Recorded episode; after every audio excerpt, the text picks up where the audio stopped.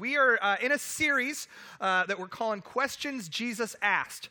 Uh, I think there's about three hundred. I think there's three hundred six. And Jesus asked a question, because he asked a lot, obviously. When he asked a question, he didn't ask it to get information. He, uh, he asked it for education purposes.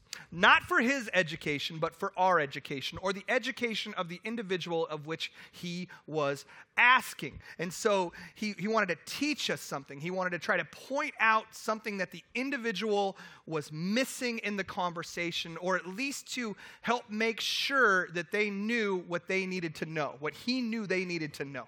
For example, to make this clear, uh, a question that I have not asked yet, but I probably will ask later when the time comes, uh, is when my daughter, who is now eight years old, brings home, um, when she gets a little bit older, and brings home like twenty-five, and brings home some individual, some guy to come to our house, some scrawny, pimple-faced punk to my house, and he comes and he's in front of me, and my daughter brings him there, and she has him there, and I have a conversation. I'm going to ask him this question, and maybe you're a dad and you've asked this question before, but is, what are your intentions?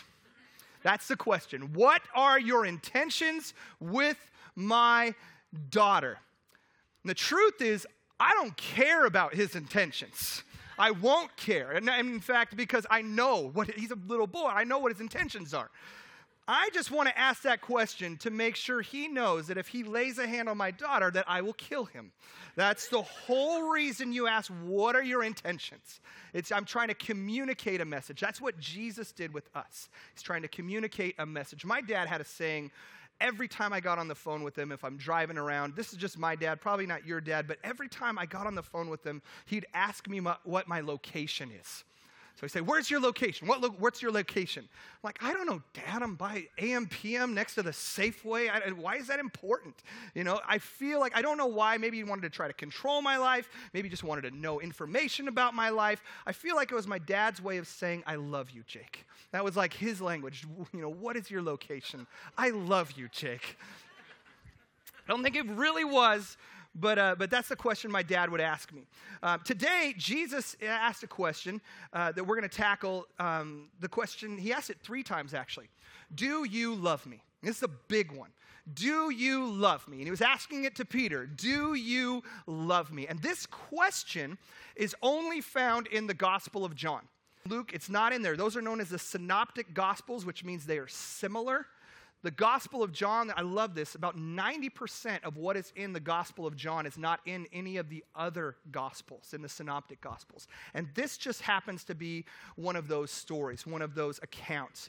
And so this week, I'll be honest, this was fun for me to, to study on this passage, because this was a, a passage I wasn't super fug into it in, in, in, in that way. And so I'm excited to share what I discovered. For example, one of the things that I discovered is that this question, this passage in John chapter twenty-one, is all about restoration. It's all about restoration. I didn't know that at first glance. Jesus is reinstating Peter. He is giving him a second chance, because Peter messed up, and he messed up big time. Jesus said he was going to mess up, and he denied him three times. And the beauty of this and the truth of this is that we all have messed up. Nobody's perfect. And if following Christ meant that you had to be perfect, this would be a very lonely room. If following Christ, coming to church means you had to be perfect, it'd be a very lonely room. In fact, I'd be the only one in here. The only one. I love that joke. I don't know why. All right, so let's read the passage. I've asked Helena. Helena, where are you? There you go. All right, Helena's going to read this passage, um, John chapter twenty-one, and, uh, and she's going to read this and go through verses one through seventeen. After this, Jesus revealed himself again to the disciples by the Sea of Tiberias, and he revealed himself in this way. Simon Peter, Thomas, called the twin, Nathanael of Cana in Galilee, the sons of Zebedee, and two others of his disciples were together. Simon Peter said to them, I am going fishing. They said to him, we will all go with you. They went out and got into the boat, but that night they caught nothing. Just as the day was breaking, Jesus stood on the shore, yet the disciples did not know that it was Jesus. Jesus said to them, "Children, do you have any fish?" They answered him, "No." He said to them, "Cast the net on the right side of the boat, and you will find some." So they cast it, and now they were not able to haul it in because of the quantity of fish. That disciple whom Jesus loved therefore said to Peter, "It is the Lord." When Simon Peter heard that it was the Lord, he put on his outer garment, for he was stripped for work, and threw himself into the sea. The other disciples came in the boat, dragging the net full of fish, for they were not far from the land, but about a hundred yards off. When they got out on land, they saw a charcoal fire in place, with fish laid out on it, and bread. Jesus said to them, "Bring some of the fish that you have just caught." So Simon Peter went aboard and hauled the net ashore, full of large fish, one hundred fifty-three of them. And although there were so many, the net was not torn. Jesus said to them, "Come and have breakfast." Now none of the disciples dared ask him, "Who are you?" They knew it was the Lord. Jesus came and took the bread and gave it to them, and so with the fish. This was now the third time that Jesus was revealed to the disciples after he was raised from the dead. When they had finished breakfast, Jesus said to Simon Peter, "Simon, son of John, do you love me more than these?" He said to him, "Yes, Lord, you know that I love you." He said to him, "Feed my lambs." He said to him the second time, "Simon, son of John, do you love me?" He said to him, "Yes, Lord, you know that I love you." He said to him, "Tend my sheep." He said to him the third time, "Simon, son of John, do you love me?" Peter was grieved because he said to him the third time, "Do you love me?" And he said to him, "Lord, you know everything. You know that I love you." Jesus said to him, "Feed my sheep. Truly, truly, I say to you, when you were young, you used to dress yourself and walk wherever you wanted. But when you are old, you will stretch out your hands, and another will dress you and carry you where you do not want to go." This he said to show by what kind of death he was to glorify God. And after saying this, he said to him, "Follow me." Beautiful. I think verses she read at the end we're not going to cover, but actually I think it would be good to go back um, and talk about a couple of those, because what's really cool is I'm going to mention them, but I'm not going to be able to talk about the crucifixion part that she was actually reading at the very, very end of that. Um, if you're new here, kind of the way we break this down uh, is we have topically titled sermons, so Jesus que- or questions Jesus asked, and then we walk through them expositorially, which means we walked verse by verse by verse. So what I'm going to do now is I'm going to go back to verse one that she read, and then I'm going to go through it verse by verse all the way to the very end of there. So let's start in verse one. Uh, here's what it says. After this, and this is uh, meaning the resurrection. So after the resurrection, that's just what happened just recently.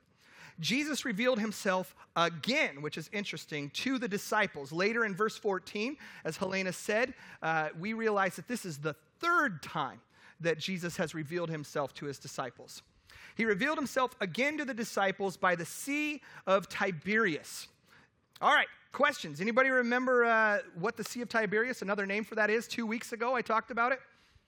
Galilee. Oh my gosh, you guys pay attention. This is great. All right, love it. Yes, it is also known as the Sea of Galilee. And he, being Jesus, revealed himself in this way. Here it is. Simon Peter, whom this passage centers around, Thomas, called the twin, Nathanael of Cana in Galilee, the sons of Zebedee, which are James and John, which they nickname themselves the Sons of Thunder. So that's cool.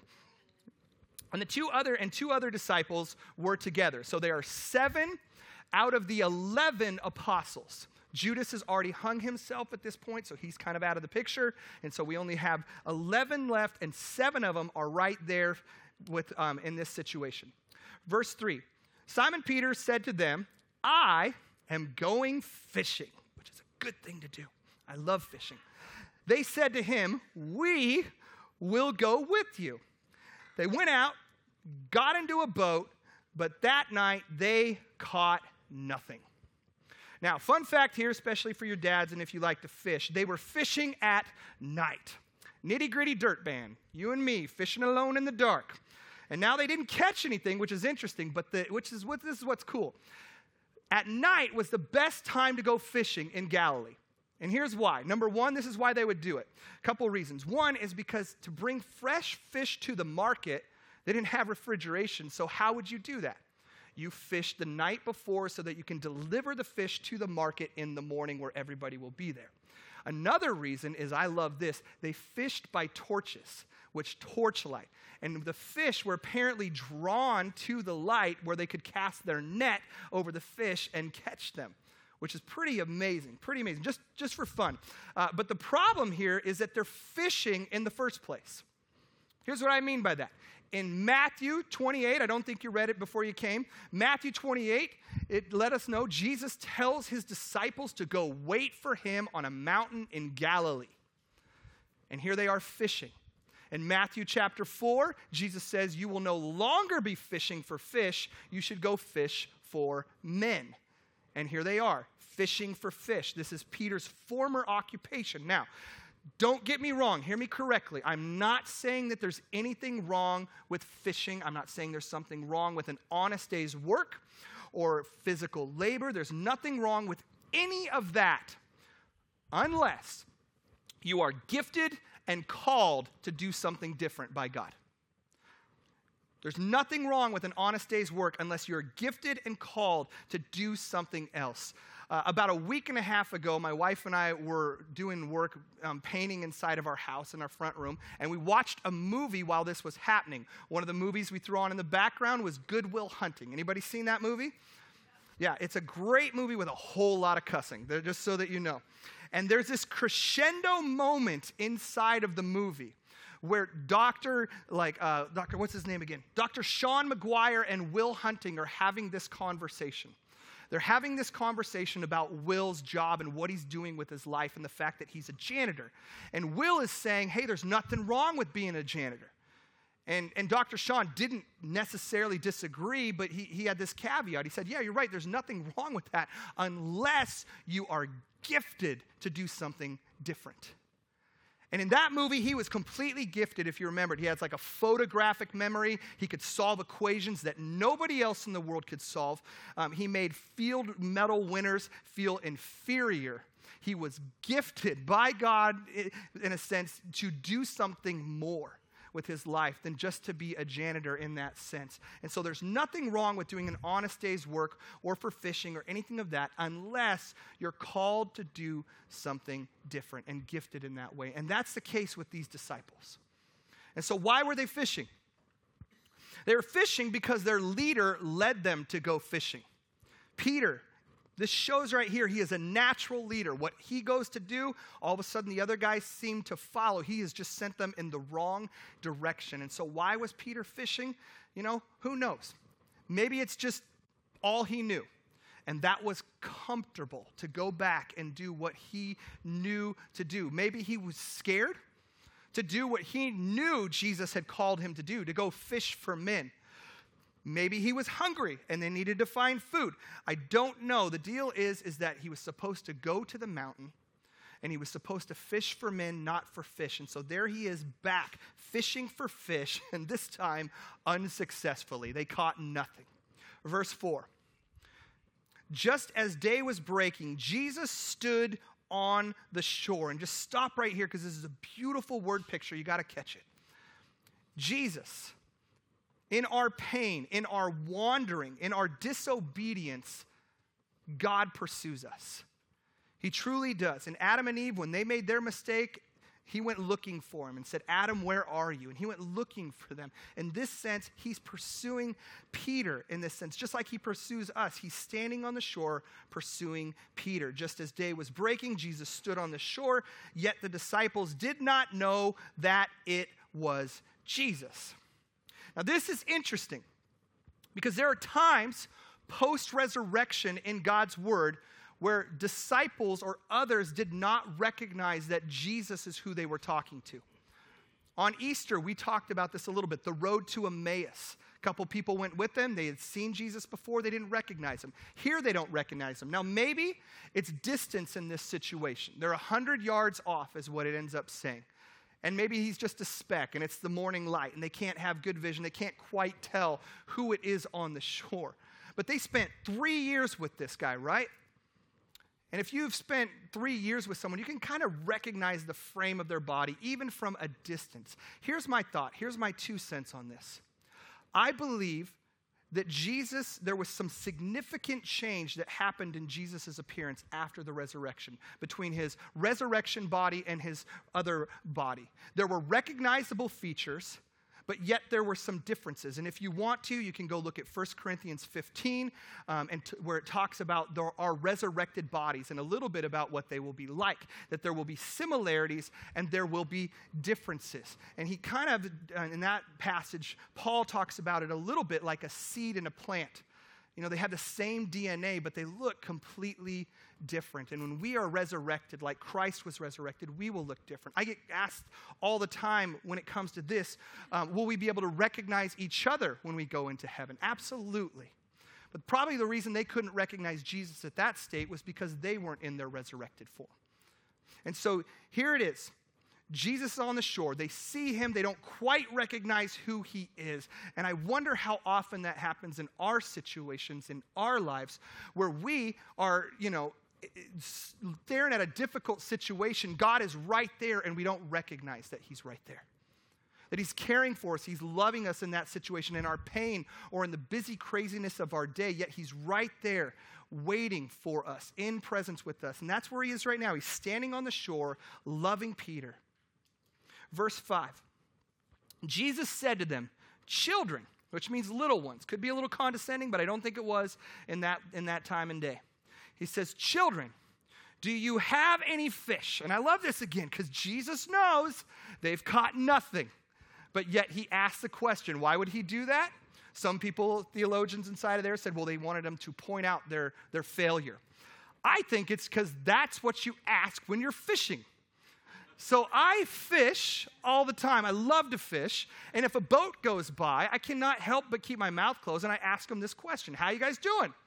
And I'm not asking them how their day is or, you know, um, you know, whether they got cable lately or what the weather's like. I'm asking them, how many fish do you have? And the only reason I want to know that, only reason any fishermen want to know that is to compare, right? Because they'll tell me whatever fish they have, and if we have more, we'll quickly declare it. Yes, we have seven more than you, right? And if they have more, we'll lie, and we have we have seven more than you. Because we want to compare, and that's what Jesus is doing here. He's just asking them a typical fisherman question. Any luck out there? How you guys doing? And here's what happens. They answer him, and they say no. So they told the truth. That's good. So he said to them, cast the net on the right side of the boat, and you will find some.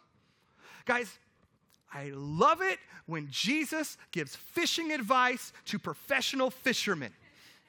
So cool. He is a carpenter, but this is what's cool. He knows more about fishing than they know about fishing because he invented fish. And check out what happens. So they cast their net, and now they were not able to haul it in because the quantity of fish. Do you guys want to know what the big difference between doing something on our own and doing something under the direction of God is? Results. Right there, results. They get fish. They've been trying all night on their own. They can't do it. They got nothing. Jesus gets involved, asks them to put it on the other side of the boat. Do you know what the difference between one side of the boat is and the other side? Seven and a half feet. Seven and a half feet. If you're fishing, that's not much a difference. There's still going to be fish over there. What they did is they followed Jesus' instruction, and they were obedient in that moment. And we can declare all we want. I'm going to go fishing. I'm going to go get this done. And we catch nothing. And it happens all the time. Friends, I know people who are so diligent and so skilled and competent, but there's more to it than that. There is obedience, listening, leaning into discovering where God wants you to go, what he wants you to do, and not only that, how he wants you to do it. And in this sense, please hear me, the difference of success and failure was not just seven and a half feet across the boat. It was obedience. It's not much, but it's obedience. And we can trust that God knows fishing better than we do, that Jesus knows life more than we do, and in fact, he knows our lives better than we do. And so we can trust him in that. Verse seven.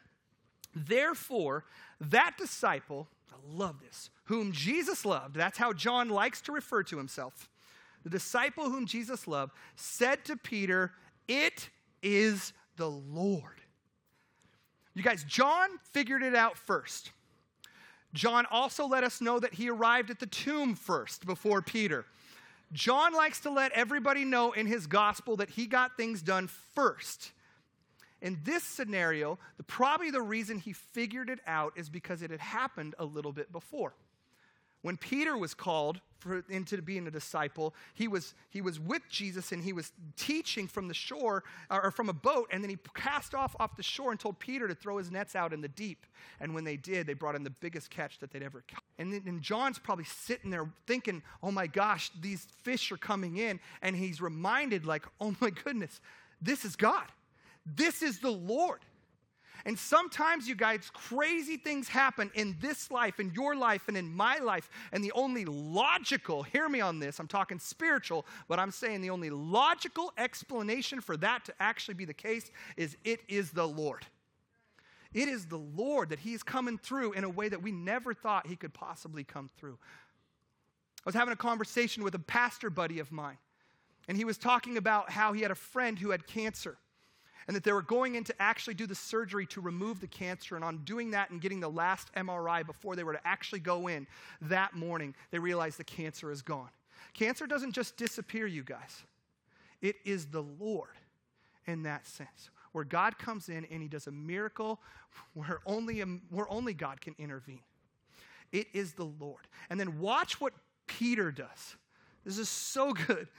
When Peter heard that it was the Lord, so John told him, he put on his outer garment, for he uh, was stripped for work, and threw himself into the sea.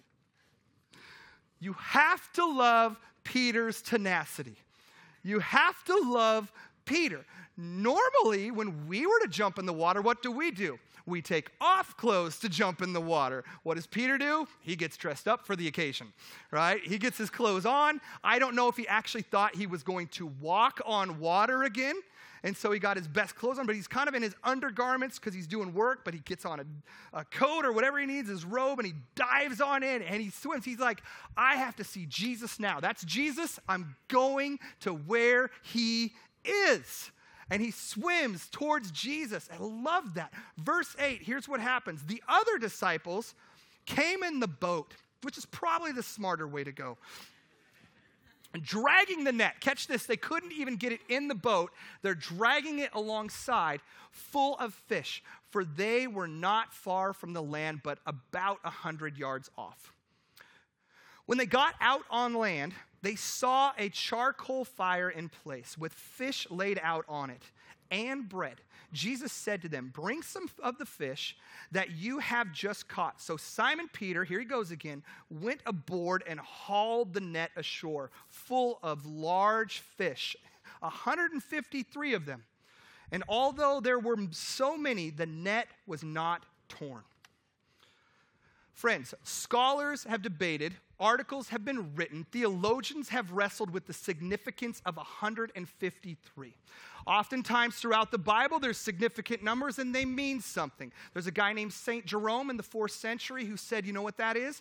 That was the, the one hundred fifty-three represents the one hundred fifty-three known fish species in the water at the time. The significance of that was that Jesus said to go out in all the nations and all the world, so therefore you caught one of all the fish inside of there at the same time. Some people have said that it could possibly be, uh, you know, th- that many days till Christ comes back, one hundred fifty-three. Here's what I think, you know, because there's got to be some meaning to this, right?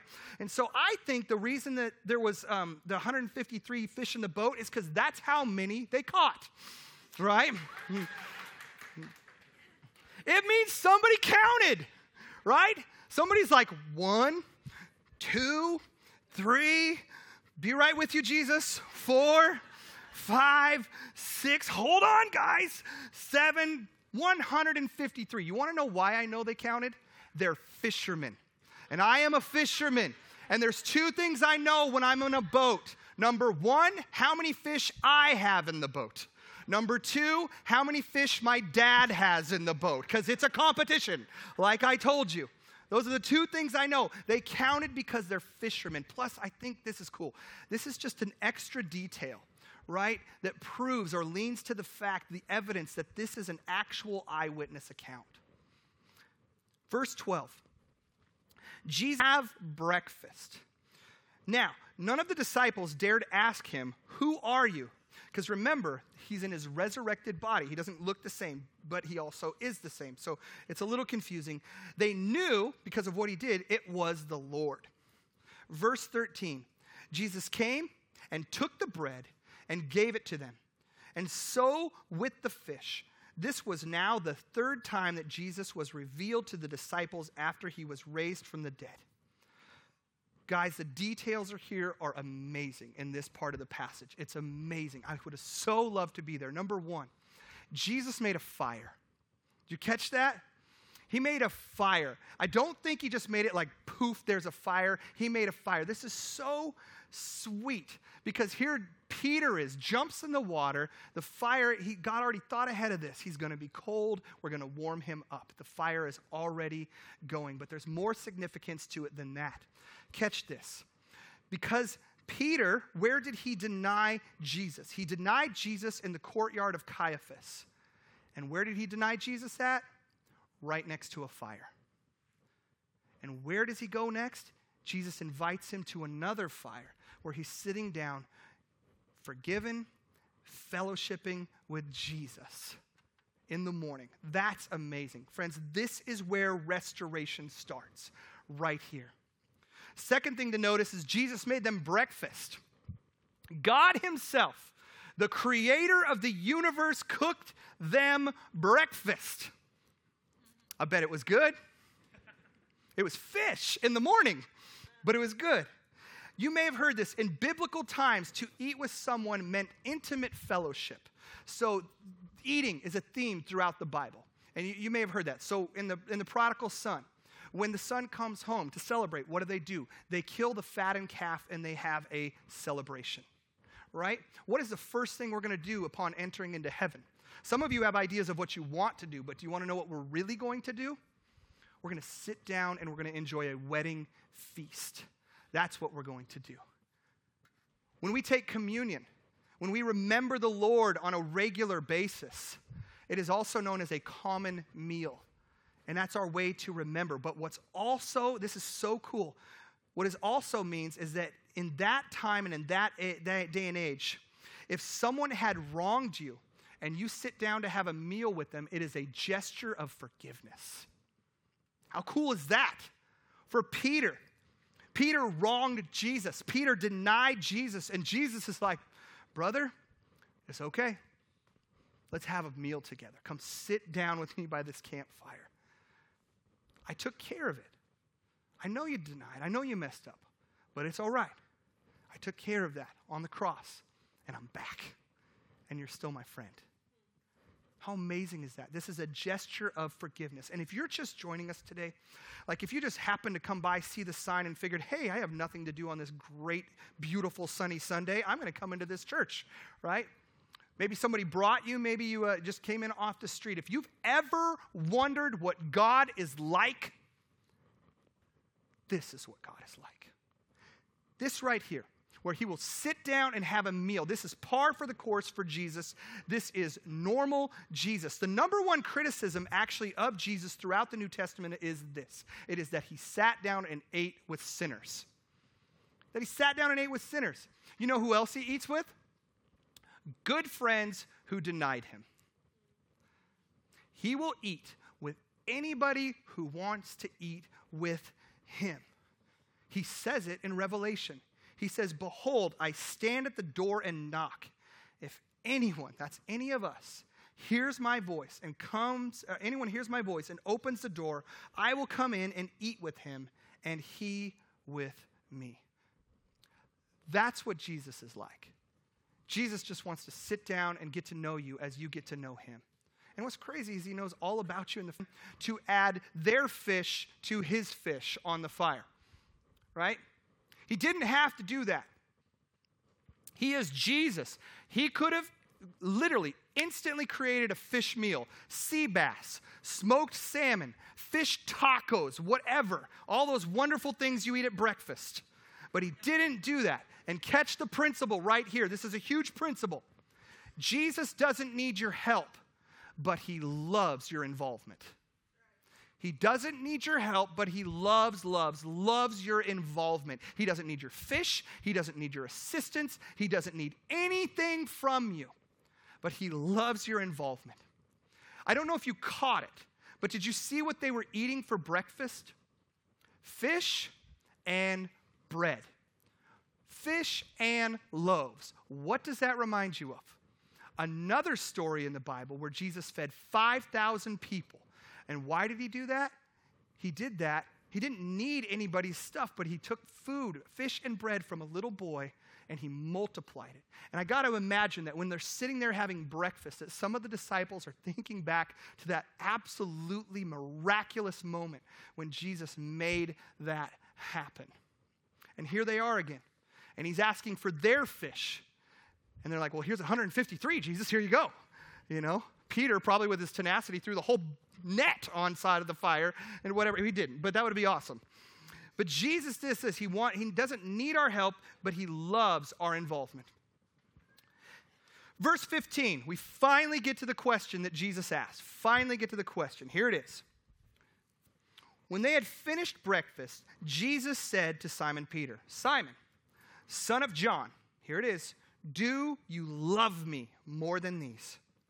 He said to him, yes, Lord, you know I love you. He said to him, feed my lambs. He said to him a second time, Simon, son of John, do you love me? And Peter said to him, Lord, yes, you know I love you. He said to him, tend my sheep. He said to him the third time, Simon, son of John, do you love me? And Peter was grieved because he said to him the third time, do you love me? And he said to him, Lord, you know everything. You know that I love you. Jesus said to him, feed my sheep. Some have wondered, is Jesus being cruel in this moment by asking three times? Like he's not listening to Peter. Not only that, is he doing it publicly? Is he embarrassing Peter in front of all of the other disciples? Because here's Peter, hurting, broken, full of regret. We know that he's upset. Talked about him weeping earlier. Why did Jesus make this conversation so public? A couple reasons for that. He's not being rude. He's not being cruel. Number one, Jesus and Peter had already met privately. We know this because of Luke twenty-four thirty-four. He says, it is true, the Lord is risen and appeared to Simon. This was before this actually happened.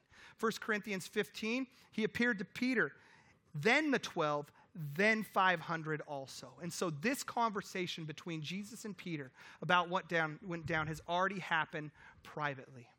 Plus, this is important. Charles Spurgeon says this. He's a famous Baptist preacher. He says, a man's repentance should be as notorious as his sin. Here's what that means. It means Peter denied Jesus publicly. So it is only fitting that Peter would have the opportunity to affirm Jesus publicly. It was a public denial, therefore it is a public restoration.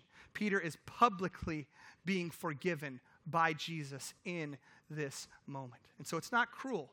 In fact, it's a great opportunity, and it gets encouraging as it goes. Believe it or not, this is an encouraging conversation. It is a restoration that directly also, this is cool, correlates to the thrice denial of Peter.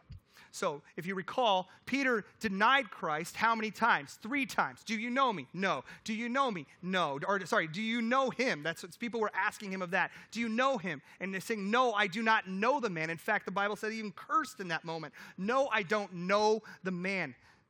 And then yet at this campfire, another campfire, Jesus is sitting down and he asks him three times, do you love me? Yes. Do you love me?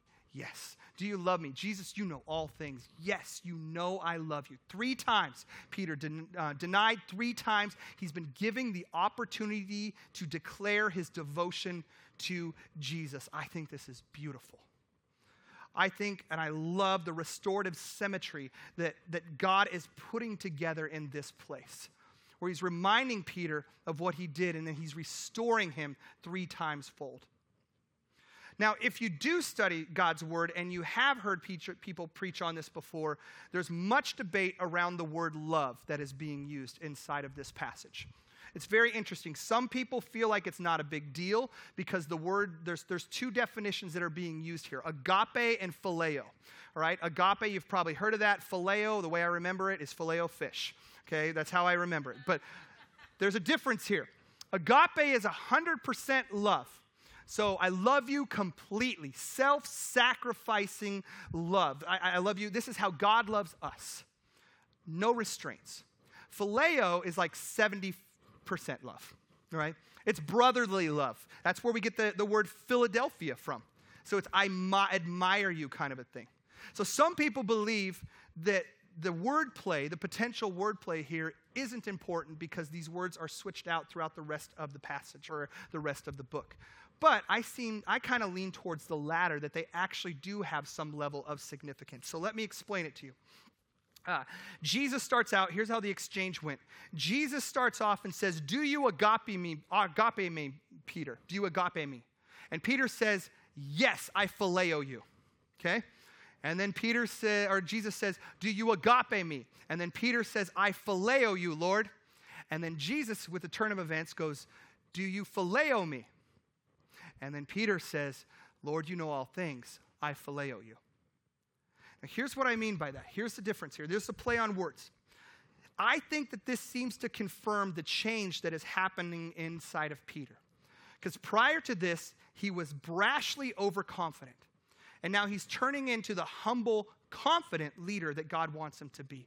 A couple chapters earlier, if you go left just a little bit inside of the book, you will see Peter declare before Jesus and the other disciples, Lord, it doesn't matter if any of these guys fall away or if anybody falls away. I will go to the grave with you. I will die with you. I declare it. I agape you that much.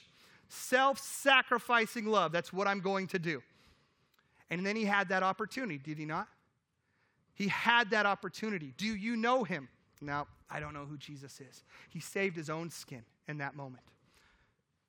And so here in this situation, Jesus obviously knows Peter better than he knows himself. And he gives him an opening, a chance to throw out that claim again. Do you agape me, Peter? And Peter is different now. Peter has learned. He's a little more self-aware. He's a little more humble, a little more emotionally intelligent of his situation and who he is. And he recognizes that there is no point in trying to be overconfident in front of Jesus and these guys again. And so he says, Jesus says, do you agape me? And he says, no, I phileo you. I would really like to agape you, Lord. I really would, but I just proved that I couldn't. I'm working on it. I want to get there. But I phileo you for now, and I'm going to work to agape. And Jesus, which was great because Helena read it a little bit extra. I wasn't going to go into these verses. Jesus confirms that a little bit ago. He goes back down to Peter's level and says, yes, Peter, you're right. You agape me. But guess what? In just a few moments, right, in, a, in, a, in like in a few years, you're going to have a chance to agape me. Right? You phileo me now, you're going to have a chance to agape me because you're going to be crucified in the same manner that I'm crucified in. And so I feel like that's the wordplay that's going on inside of here. That's what's actually happening. Peter is longing to grow in his love for Jesus. And our hope and my hope is all of us would long to grow into agape love for Jesus, where we not just lay down our life for him when push comes to shove or die for him, but we would give him our daily life every day. So the question here, do you love me? Was always about restoration. It's about restoring Peter from the denial that he had to the earthly leader of the apostles and the movement that was just getting started. And here's what I want to say. Probably the biggest point I'm going to have is that no one is beyond res- um, um, restoration. Nobody is beyond restoration. Nobody. None of us. Just because you made a mistake does not mean you're disqualified from ministry. Peter proves it right here. We would have understood it if Jesus would have gone to Peter, put his arm around him and say, Pete, you messed up, man. I'm going to have to move the mantle onto somebody else. But literally about a week and a half after Peter denied him, Jesus comes up and says, Pete, feed my sheep. I'm going to trust you with the most important thing in the world to me, my sheep. I know you made a mistake, but I'm not going to put you on the sideline. Instead, I'm going to put you in front and center. I want you to feed my sheep. I want you to care for those who I care about the most.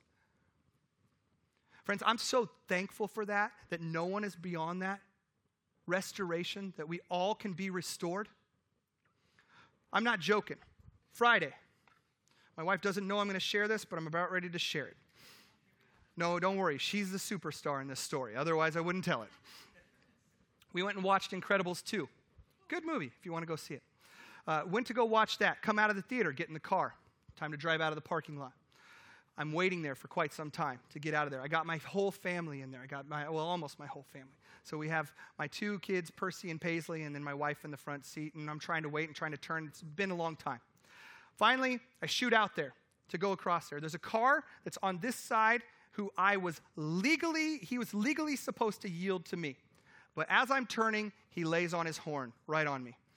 Here I am in this situation with my family. Beautiful. I'm a pastor, right? I, I love Jesus with all my heart. We turn onto the road.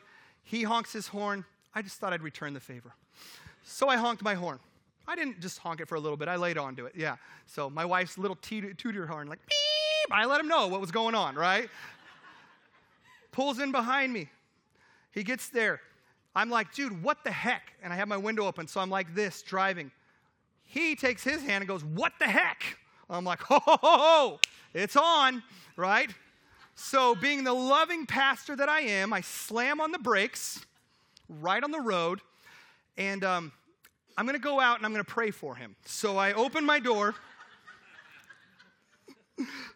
and then as I start to open my door, he goes this direction around the other side of me.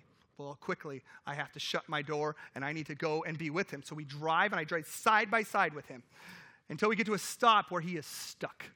And his window's down, and I look over, and there's my beautiful bride right here, and I roll down her window. And I share with him my frustrations of his honking and my legal right-of-way that I had, right, in that moment. And I used words that I probably, I didn't cuss, but my b- daughter did ask me what one of the words was when I was all done with the conversation. And I will tell you this. I was very embarrassed of my behavior and ashamed of how I behaved. That could have been one of you that I was talking to in that little bit. And that would have been really bad. Oh, dude, check it out. It's Chuck. All right. Carry on, Chuck. Drive safe. Praying for you. I'm telling you, I when that stuff comes up in me, I hate it, right? I was so embarrassed. I was bummed for the rest of the day. I really was. I'm just like, why is that coming out in me still? God, you've forgiven me. I'm not supposed to give in to this frustration and this rage, basically. It's so frustrating. But I'm so thankful. And I tell you that only to say that no one is beyond restoration. You make a mistake, it doesn't disqualify you from ministry. That is the grace of Jesus Christ, is what that is. It is the grace of God, and it is so powerful. That God knows you screwed up big time, and he wants you to come, and he wants to sit and have breakfast with you and at a campfire, and he wants you to say, I love you, I love you, I love you. And he restores you back into power. Sometimes when people make a mistake in the church, we like to ostracize them or always look through that same light. This is a week and a half after Peter denied Jesus, and Jesus says, feed my sheep. He says, feed my sheep. And he does that three times. Feed my sheep, take care of my lambs, feed my sheep. Here's what Jesus is saying, and this is amazing. I love this. He's saying, not only are you called to be a fisher of men, a fisherman, I want you to also be a shepherd. And here's what I mean by that. He's not just commissioning Peter to go and catch people. He's and, and taking them from their kingdom, or fish from their kingdom, into God's kingdom. He's also commissioning to Peter to take care of those sheep, to take care of those people. It is both about salvation, reaching people, and sanctification. It is both about finding those who are lost and helping those who are lost to follow Jesus. It's both of those things. That's what making disciples actually is. And that's what we are actually about. It is completely that. We are supposed to be fisher of men, and we're supposed to care for men and tend sheep. Fishermen and shepherds. Fishermen and shepherds. That's who we are. And that's who we are as a church. Let me end here. Land the plane. I'm going to end with the exact question that Jesus actually asked, and, and this is where it gets personal. And I'm going to start with the, the verbiage that he used. Do you love me?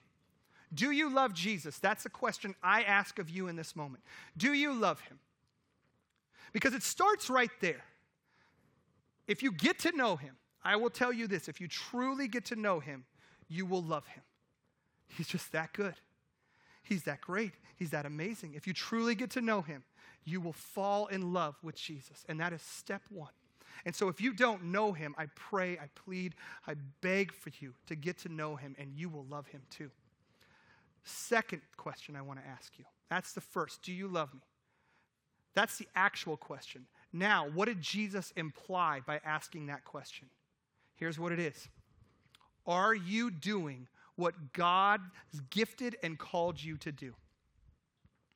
Are you doing what God has gifted and called you to do? Because when Jesus, when Peter, Jesus asked Peter, do you love me? He's saying, you don't need to be fishing anymore, Peter. You are forgiven for what you did, and I am commissioning and restoring you to do the work I have uniquely shaped you to do. You hung around me for three years. You are a natural leader. Now take these guys and lead them where I want you to go. Are you doing? Now, some of you are like, well, I don't know what I'm gifted and called to do. Figure it out. Figure that out. Ask Jesus. Spend time praying about that. It is very important that you would figure out what he's called you and gifted you to do. Oftentimes, those are correlated. Oftentimes, those are correlated. But some of you, some of you in here, you know exactly what you should be doing and exactly what you're gifted to do, and you're not doing it. And Jesus is saying to you, he is saying, come on, go and do it. You are not disqualified from serving me. I know you love me. Now go feed my sheep. Go become a fisher of men, what I've asked you to do. No more fishing for fish, Peter. And in your case, no more doing what you feel comfortable doing. Step out of your comfort zone and truly go and do what Jesus has gifted and called you to do. No one, no one, no one in this room is disqualified. No one is beyond restoration.